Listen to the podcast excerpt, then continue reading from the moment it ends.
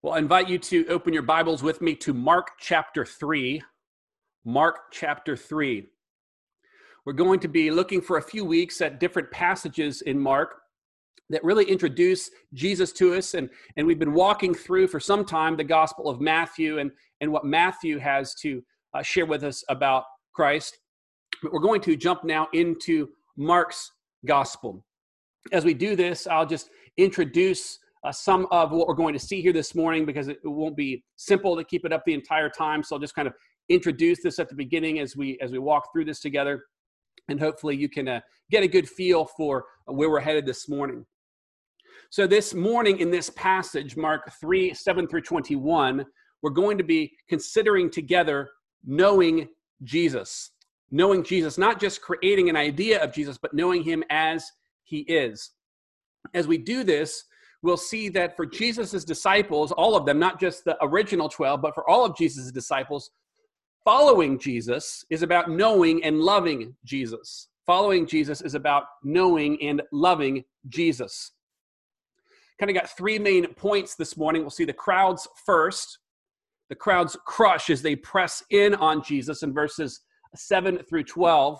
Then, secondly, we'll see the disciples called, disciples called in verses 13 through 19.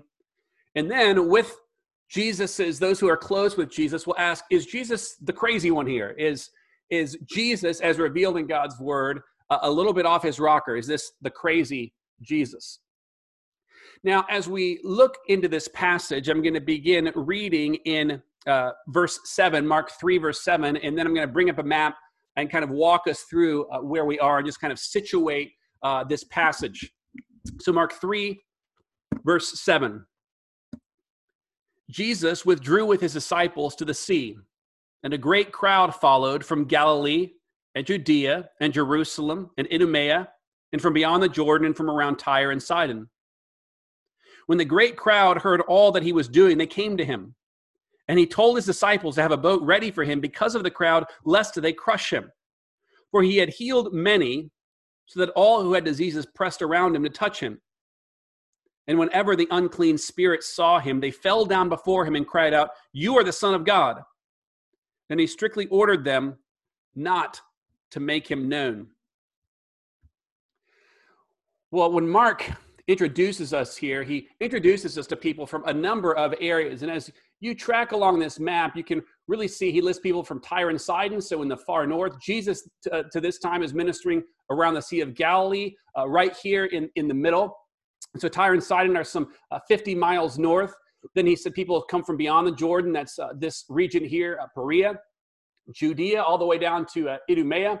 And so this is some 120 miles from Galilee where Jesus is ministering. So people, crowds are, excuse me, coming from all over uh, to see Jesus. And as these crowds come and, and grow, they press in around Jesus in a way that uh, literally threatens Jesus and his disciples their well being. They, they, they, threaten to crush him. And as we begin our time here and, and what it means to truly know Jesus, I thought I would start here with a picture, and I mean a literal picture. In fact, I have a couple of them here with me this morning. Now, you may not recognize the person in this picture, but that's me. Now, I asked uh, this week occasionally uh, our kids will do, I don't know, either a self portrait or a portrait of someone in the family or a portrait of our family. And I asked uh, our two younger kids, you know, hey, could you draw a picture of me? And so this is the first one. You might notice some things that are uh, lacking, like a nose, but you also might notice, you know, that the picture has a little more hair than I actually have. So, you know, there's a part of it that I should just consider flattering. So this is picture number one.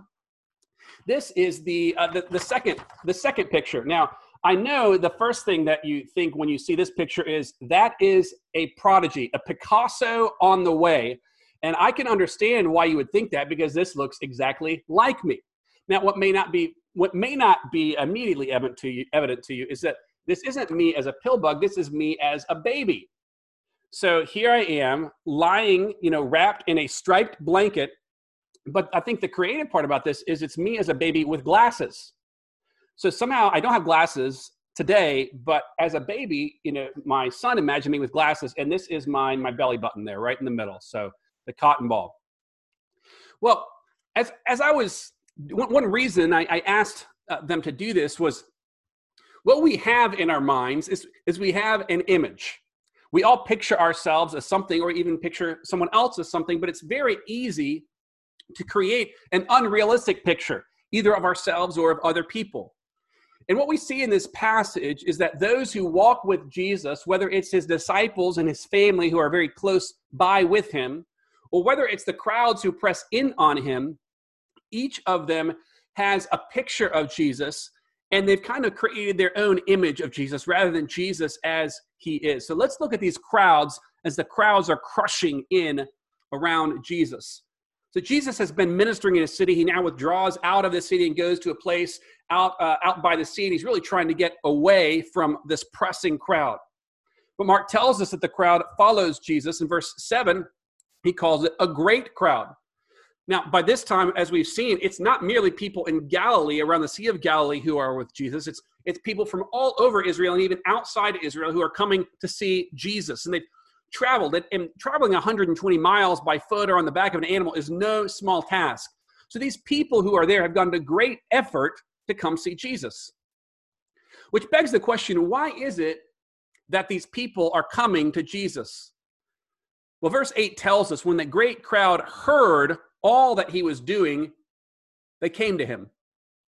Now, sometimes as we read through the Gospels, we see a picture of Jesus, and, and, and we picture him in our mind uh, sort of sitting placidly on a rock, teaching a crowd as everyone is very calm and quiet.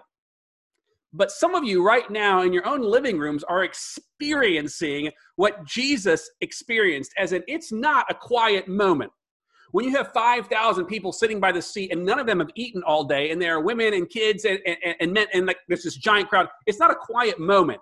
It's, it's a loud, raucous moment. And Mark makes this clear in verses 9 and 10. Verse 9, he says, He told his disciples to have a boat ready for him because of the crowd, lest they crush him. Because he had healed so many that all had diseases, who had diseases, pressed around him to touch him. So they're literally clawing, fighting, grabbing to get close to Jesus. This is not an orderly a kind of line of people waiting calmly to see the doctor. It's a crowd, a mob pressing in around Jesus. Uh, the original words tell us that they're literally falling on Jesus. They're, they're just falling over each other to get to him. Imagine desperate, hungry people who are trying to, to pursue the one person they can believe uh, can help them. And so, ironically, their desperation threatens to crush the person that, that they want to get to. So, so they desire Jesus, and yet their desire for him actually threatens the very person they desire. So, on the, on the one hand, the crowds need Jesus. But on the other hand, their presence threatens his ministry. Now, there are a couple ways to think about desiring someone else. There's there's a desire that that wants someone else or wants a relationship with someone else for the good of that person. So you pursue that person, and, and when you do it for the good of that person, we call that love. But there's another desire, and that's a desire that wants a relationship or wants a person for, for our own sake, to meet our own needs. That's what we might call uh, selfishness, or in worse forms, lust, pursuing, desiring something to satisfy ourselves. In, 20, uh, in 2013, there's a very sad story here in South Carolina of, of a man who was hugging a 14 month old little boy. Now, a hug, not in COVID 19 time, but generally speaking, a hug is, is a sign of love, it's a sign of affection. And yet, this man hugged this child so tightly and for so long that the child tragically suffocated and died. And so, this symbol of love, this hug, the symbol of affection became something that threatened the well being of this child. So, an act of love, when done for our own desires, not for the good of the other person, can become a selfish act. Uh, sometimes it can be, I don't know, a helicopter mom who loves her kids so much that she almost suffocates her kids uh, she, she loves them, but we love in a way that's designed to just protect and, and almost suffocates the, the relationship. Or it might be a, a young person who is uh, seeking friendship, relationship, and in doing so, they seek the friendship so strongly that, that, they, that they almost suffocate the life out of it because they demand it too much from that friendship. or we all see it from time to time if, if we are living with someone in a, in a, a married relationship a, a spouse who loves selfishly so we lead we, we live in a way that's you know profess you know it's it's ostensibly loving the person but really it's to get what we want and so the crowds here are so desperate that their desperation actually threatens the person they want to see now they have real needs because they come to him and they have diseases they have all kinds of problems and some of these people are, are there just to see a spectacle. Some are there, no doubt, because they have a disease that needs to be healed. And, and some we see in a moment are, are possessed by demons. They don't just think they need Jesus, they really need Jesus. They have real needs. And yet, the difficulty with these people is because their needs are so big in their eyes, they're obsessed with their needs, not with Christ. They want help, they don't necessarily want Jesus. Well, sometimes in our own way, we can do something similar. We can manipulate our view of God as, as He's revealed in His Word and create a God after our own image. Someone who gives us what we want or what we feel like we need. We want Jesus because we believe Jesus has the power to give us what we want. We don't want Jesus for Jesus' sake. And we know this because there are times in our lives when Jesus gives us something different than our ideal picture. And in those moments, the gap between what we want and what we experience and our response to that gap demonstrates something to us about whether we really want Jesus or whether we want what we want. And so, before we uh, continue on here, let's pause and ask ourselves have we allowed at times our needs to motivate us to create a God who exists to give us what we want. That's not the God of the Bible because God is all wise, all knowing, and he knows better than any human being can know what's best. I mean, sometimes Bible preaching churches practice a form of what's sometimes called the prosperity gospel. In other words, God exists to make us happy, healthy, and wealthy. We believe that Jesus exists to meet our needs. But as God's people, we worship Christ for who he is, not for just what we want. God exists for his own sake. And when we twist this, we should repent for thinking he exists to give us what we want or exists for our sake. So, first we see the crowds crushing, but now Jesus steps away and we see the disciples called. The disciples called verses 13 through 19. I'll read these verses now. Mark 3:13 and Jesus went up on the mountain and called to him those whom he desired and they came to him. And he appointed 12 whom he also called apostles so that they might be with him and he might send them out to preach and have authority to cast out demons. He appointed the 12, Simon, to whom he gave the name Peter, James the son of Zebedee and John the brother of James, to whom he gave the name gave the name Boanerges, that is the sons of thunder. Andrew and Philip Bartholomew and Matthew and Thomas, James the son of Alphaeus, Thaddeus, and Simon the Zealot, and Judas Iscariot, who betrayed him. Jesus has already called uh, a handful of men to follow him the fishermen, Peter, Andrew, James, and, and John.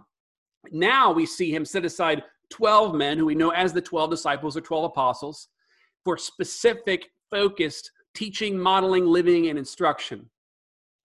And so, for the rest of Jesus' ministry, these men are going to walk with him, eat with him, talk with him, sleep with him, share life with him in a way that no one else will.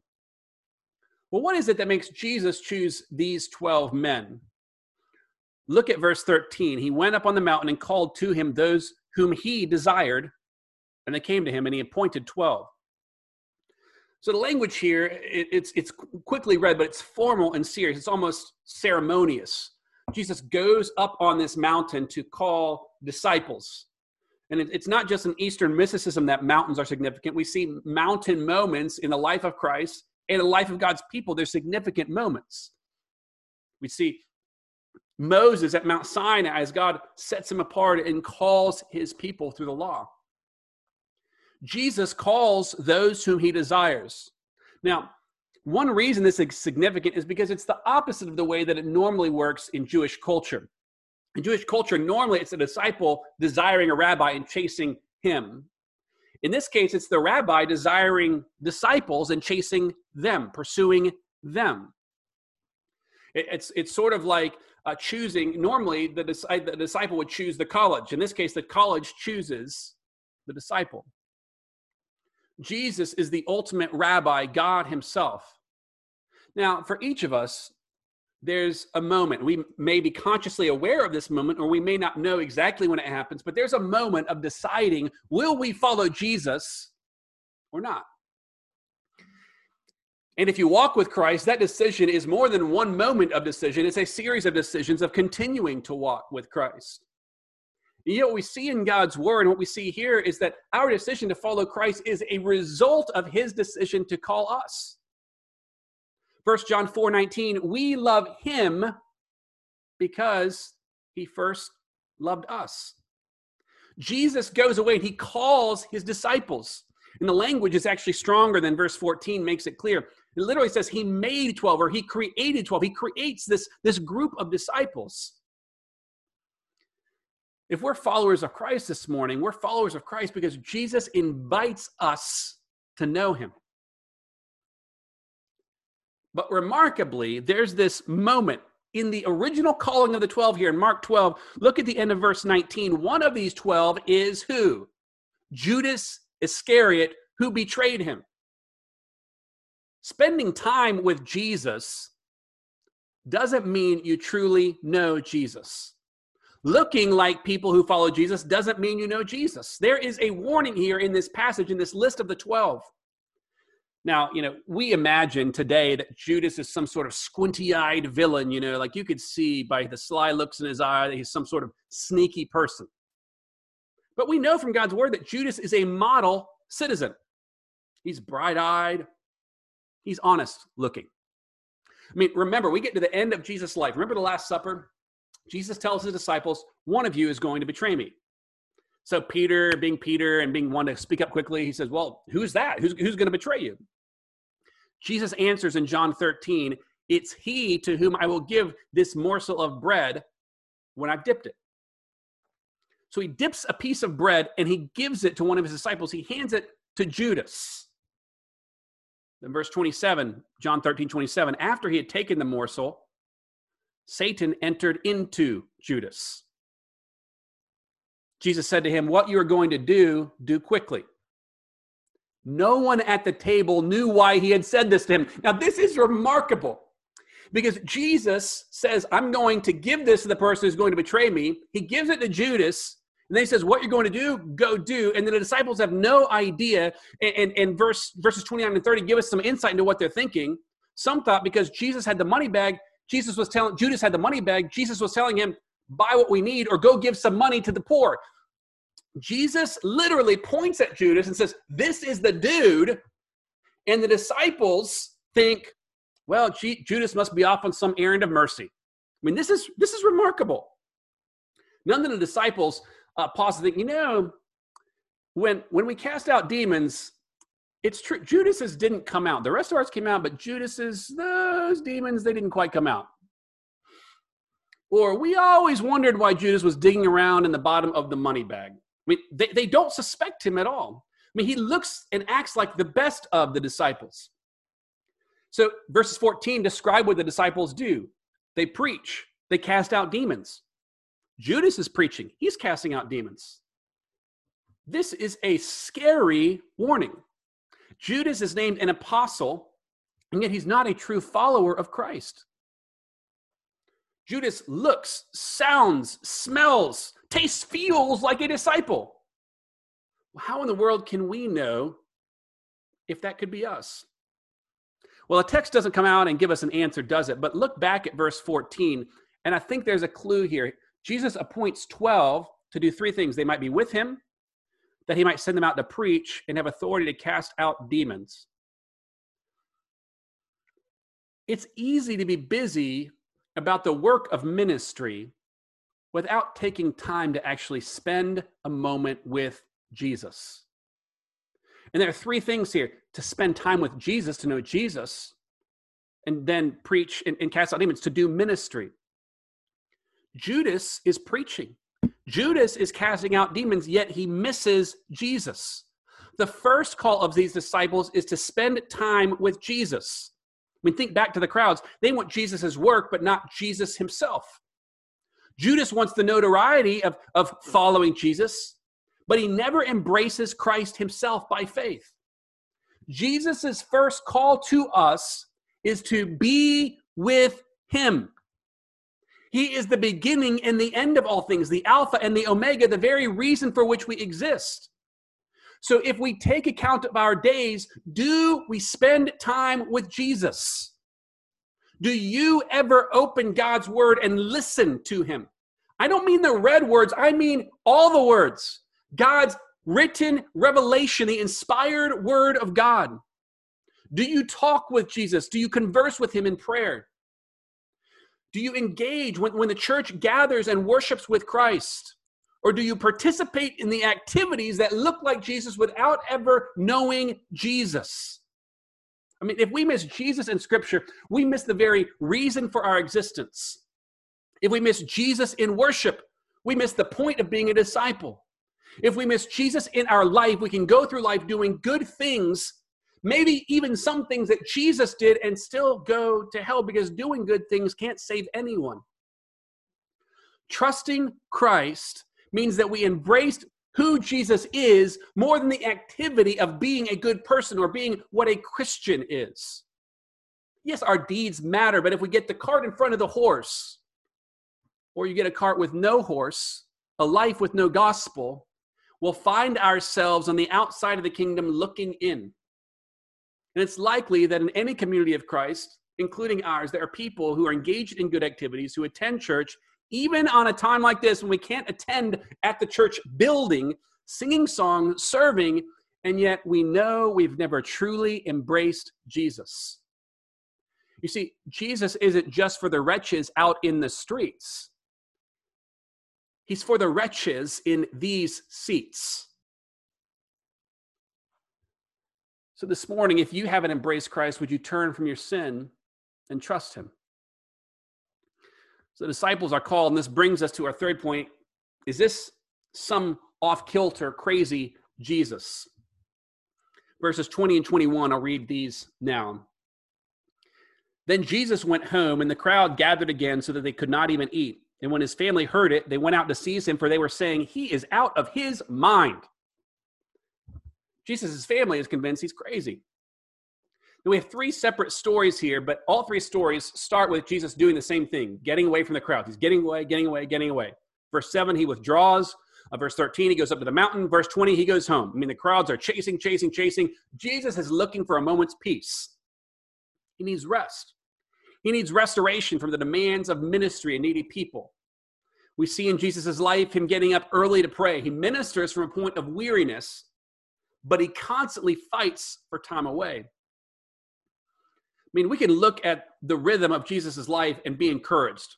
Jesus needs sleep, Jesus needs to eat, he needs spiritual restoration and renewal. He is truly a human being in every sense, a perfect, sinless human being, yet one who is faced with physical limitations.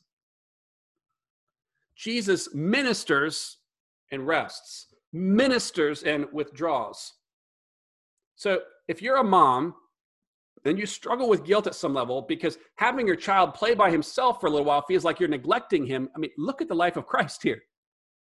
Jesus withdraws, he needs to be rest and be restored. Or if you're someone who feels like, I don't know, you're letting the world down or your boss down, to put your phone aside or on do not disturb or set it in another room. Remember, the example of Jesus, the perfect Son of God. He withdrew, he rested. I mean, this should motivate us to guard this rhythm of worship and rest as part of God's people. I mean, one thing that's good for any person, and certainly any follower of Christ, is to make it a priority on Sunday, not just to worship, but to differentiate Sunday from every other day of the week. It ought not to be like every other day. To withdraw from the cares of life, to lean into community, to lean into the worship of the church spiritual rest and renewal should be a regular part of our walk with God and a regular part of our life as a church. Once again, the crowds threatened Jesus. The crowd gathered again so they couldn't even eat, while those who are close to Jesus are concerned about him. and they jealously try to get him away from this dangerous crowd. Our, our translations tell us in verse 21 that this is Jesus's family. But what the text says is those of him went out to see. They, we don't know if they're his literal family or they're just people who are very close to Jesus, but they go out to try to seize him. Now, when we see people in the Gospels attempting to seize Jesus, that's never a good thing. It's, it's normally uh, talking about those who oppose Jesus, soldiers, scribes, Pharisees, who seek to seize him and restrict his freedom. And the, these people misread Jesus' concern for these needy people and saying, he's out of his mind. In John 10, the Jews accuse Jesus of being out of his mind. You see, those who are closest to Jesus don't yet understand his mission. They want to help him, but they help him by trying to control him to seize him, to bind him, to use him for their purposes, even if they're just trying to protect him. And the story ends rather abruptly. We don't really know how Jesus responds. They say he's out of his mind, and, and Mark doesn't tell us how he responds. We know eventually he continues the ministry, but we don't know how he responds to these people in this moment. And as we sit here this morning, there's a depth to Jesus that we can never fully comprehend. And this story illustrates this. It ends abruptly, this ministry, this mystery. How does Jesus respond? I mean, we can devote our entire lives to knowing Jesus and yet never exhaustively know him.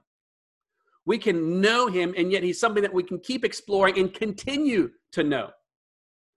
When we fail in loving Jesus, we can revel in knowing that Jesus' perfect love has already been applied to our account. This is what Paul prays for in, in, Ephesians chapter 3. He prays for the church to know the love of Christ that is beyond knowledge. You get the irony there, the, the, the, the tension?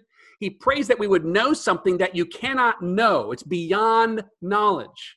If you devote your entire life to knowing Jesus, you will love him more and more, and yet increasingly learn that there's always more to know. You will never exhaust the depths of Jesus. So your love for Jesus will grow deeper, higher, wider, longer, and yet never bored, never exhausted. And then you'll fail in loving Jesus. And when you fail, you'll learn to know Jesus' love even better because he loves us even when we fail. And in our failures, his perfection, his perfect love has already been applied to our account. So Jesus, for instance, knows that Peter's going to fail, and he's already made provision for that. So we see this morning that following Jesus is about knowing and loving Jesus for who he is. He's not a king to be controlled by crowds or even by a few close friends. And Jesus offers himself, not just the idea, but he offers himself to us. He's someone that we can receive in faith and anyone who comes to him in faith can truly know him.